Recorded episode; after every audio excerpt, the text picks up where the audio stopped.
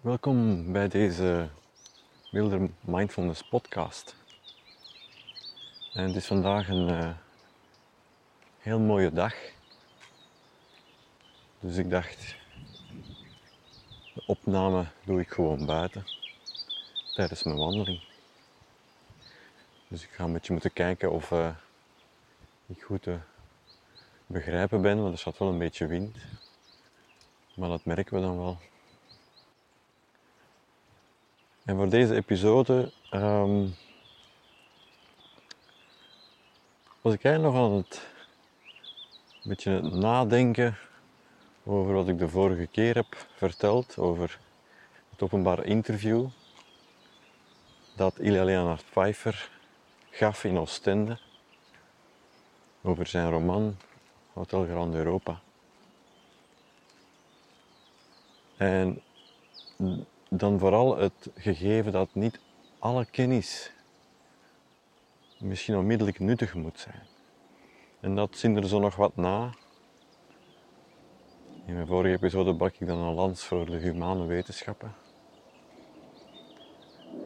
En omdat het zo nog wat verder doorzakte in mezelf, deed het mij um, op een bepaald moment denken aan wat ik eens een keer heb gelezen bij, uh, bij Thich Nhat Hanh. Voor de mensen die Thich Nhat Hanh niet kennen, dat is een Vietnamese zenmeester die jarenlang in ballingschap leefde in uh, Frankrijk.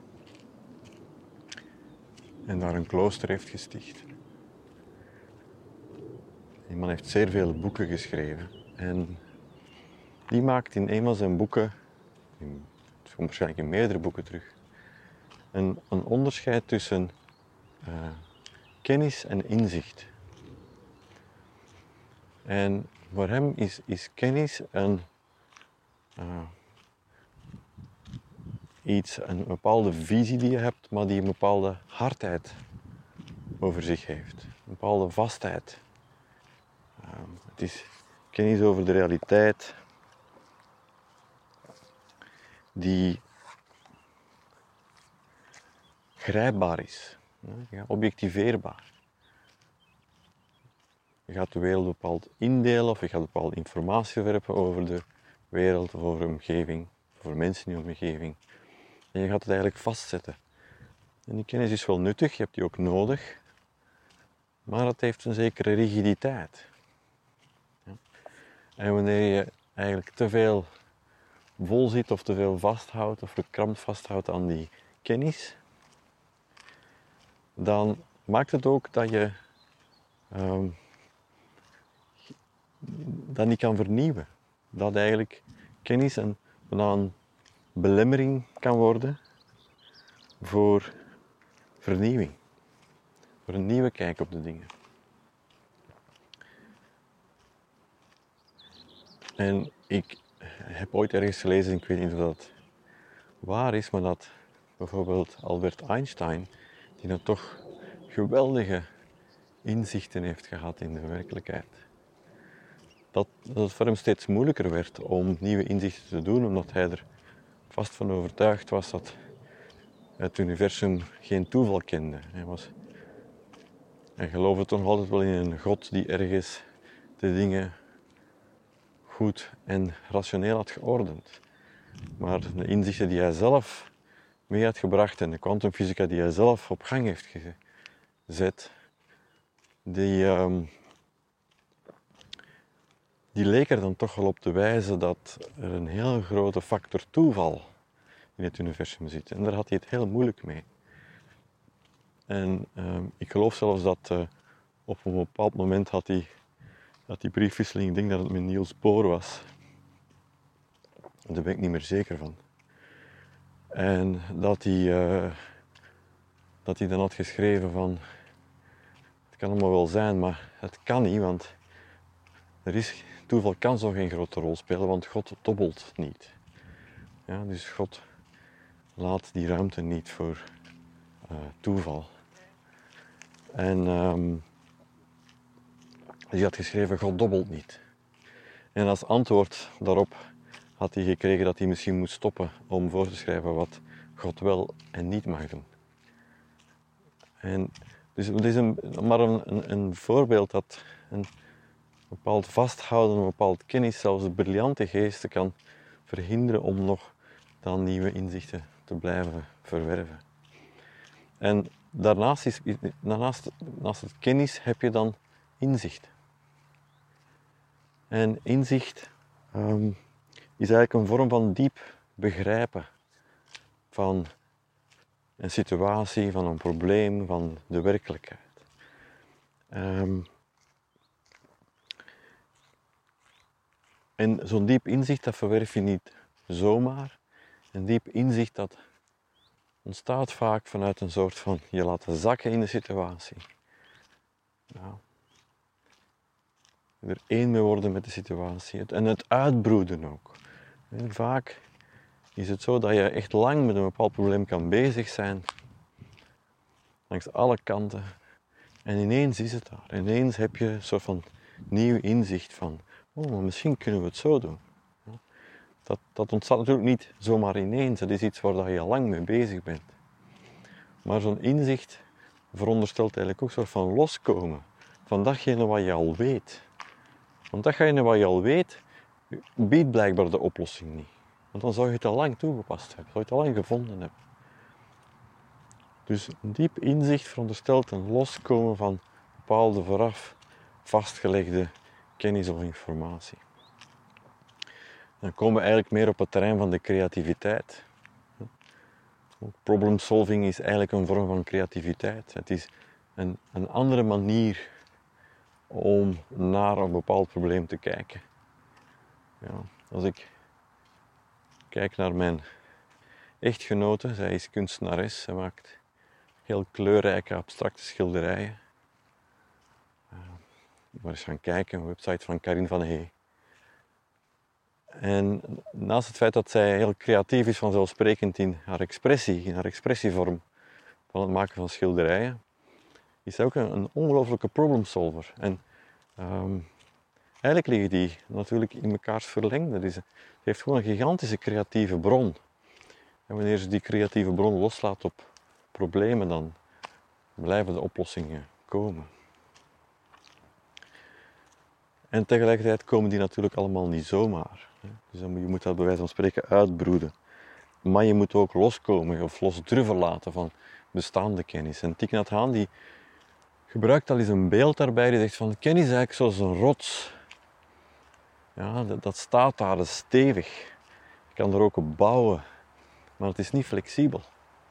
En die rots die kan eigenlijk ook um, de rivier van inzicht, want inzicht verleg je dan met een rivier, kan de rivier van inzicht ook blokkeren. En het is grappig, want ik kom hier nu gaan staan de zinnen, dus zinnen even net aan de rivier.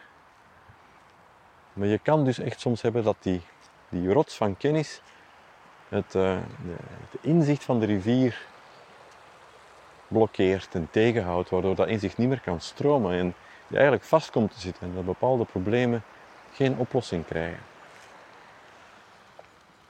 Soms door de kennis die je al hebt. Soms zorgt kennis voor de oplossing en soms verhindert het.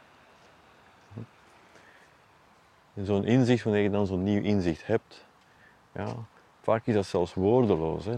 Je weet het gewoon. En pas ding kan je dan bepaalde woorden daarvoor gaan vinden. En, en dan kan het ook terug kennis worden. En dan moet je weer terug gaan oppassen dat je ook daar weer niet aan vast blijft hangen.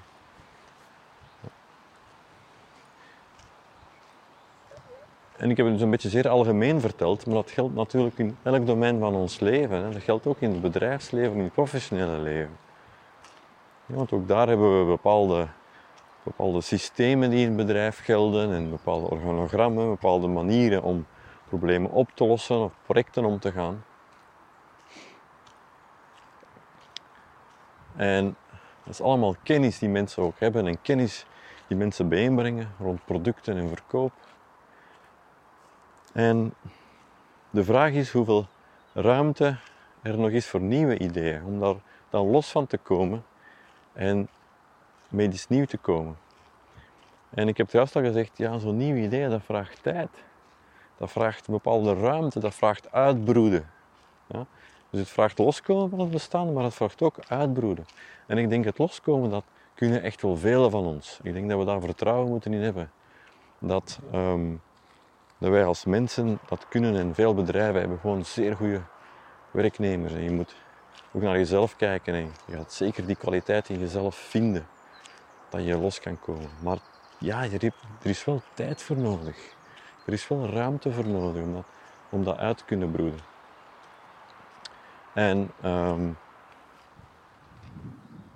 wanneer dat, wat we zien is dat in het, uh, in het bedrijfsleven er is gewoon heel weinig plaats voor. We zitten echt in die, in die red race, zeg maar. In die, die do-modus heel de tijd.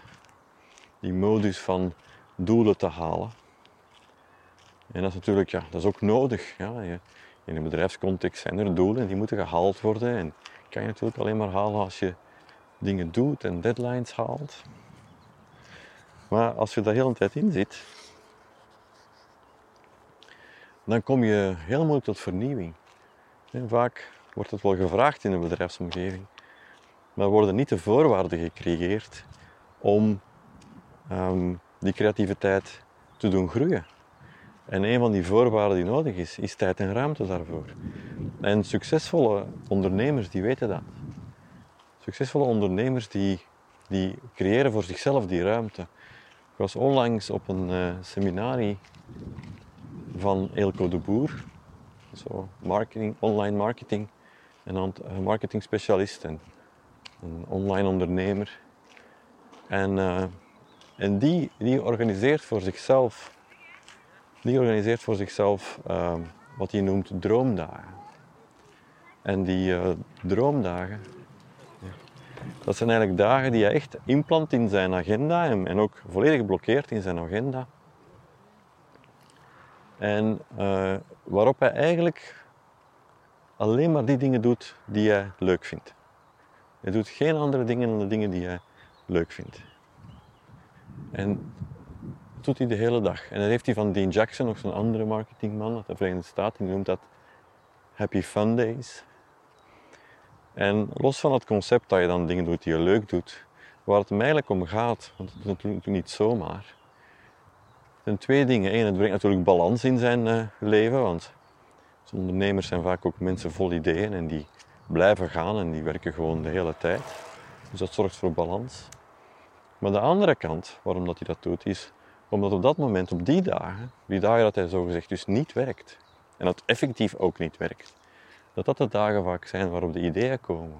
Of dat bijvoorbeeld één of twee dagen later er plotseling een nieuw idee is. Een, een andere manier om naar zijn bedrijf te kijken of naar zijn product te kijken. En dat is niet verwonderlijk. Dat is niet verwonderlijk. Die creativiteit, dat loskomen, het, het verkrijgen van nieuwe inzichten, dat heeft een bepaalde ruimte bepaalde rust en een bepaalde stilte in de geest, zeg maar, nodig. En, en een soort van helderheid die dan kan ontstaan. En nu, plotseling komt in één keer ook het verhaal binnen van Thich Nhat Hanh.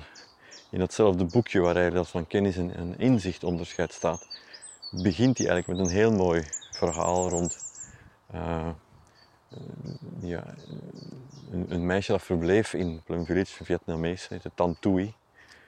En dat was nog in de tijd van de Vietnamese bootvluchtelingen. En dus waren ook heel veel gezinnen die toen in het klooster verbleven. En een meisje was in de keuken komen binnenlopen, want het was een spelen met kinderen. En ze was komen binnenlopen in de keuken, ze had dorst en dus had, en alle kinderen hadden dorst, dus had Dick Haan had voor hen allemaal vers appelsap Ehm, uitgeschonken. Alleen Tantoui had het, had het laatste van, van de fles gekregen en het was zo'n beetje troebel van, um, van, het, van het appeldroesem, zeg maar. En, dus ze vond het maar niks. En dus ze dronk er ook niet van. En ze pakte gewoon een glas water en heeft water opgedronken en zijn terug gaan spelen.